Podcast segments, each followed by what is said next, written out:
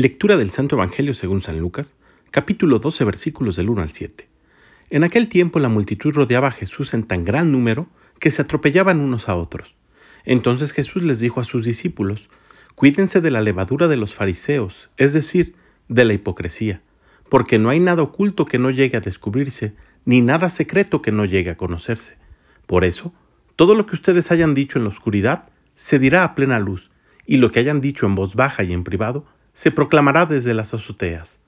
Yo les digo a ustedes, amigos míos, no teman aquellos que matan el cuerpo y después ya no pueden hacer nada más. Les voy a decir a quién han de temer. Teman aquel que después de darles muerte los puede arrojar al lugar del castigo. Se lo repito, a él sí tienen que temerlo.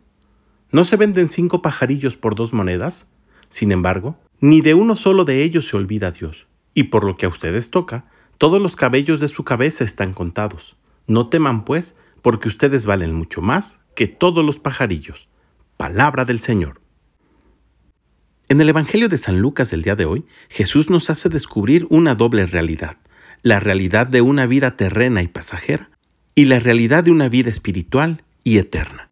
Y por supuesto que Dios Padre en su infinita misericordia quiere que nosotros permanezcamos a su lado para siempre. Y Jesús nos pone un ejemplo. Si de los pajarillos del cielo Dios jamás se olvida, mucho menos de nosotros, que hasta los cabellos de nuestra cabeza tiene contados. Pero para poder disfrutar de una vida eterna en la presencia de Dios y librarnos del castigo, es necesario que nos cuidemos de dos cosas, de la hipocresía y del demonio. Y para ello es necesario que pongamos atención al mensaje que Jesús ha dado. Ese mensaje que originalmente era dado en secreto y que ahora ha quedado plenamente revelado. Les doy un mandamiento nuevo, que se amen los unos a los otros. Cuando cumplimos con ello, Dios habita en nuestro corazón y no hay enemigo al que debamos temer. Pidamos al Espíritu Santo que nos haga tener un corazón entregado a Dios y a nuestros semejantes. Que tengas un gran día y que Dios te bendiga.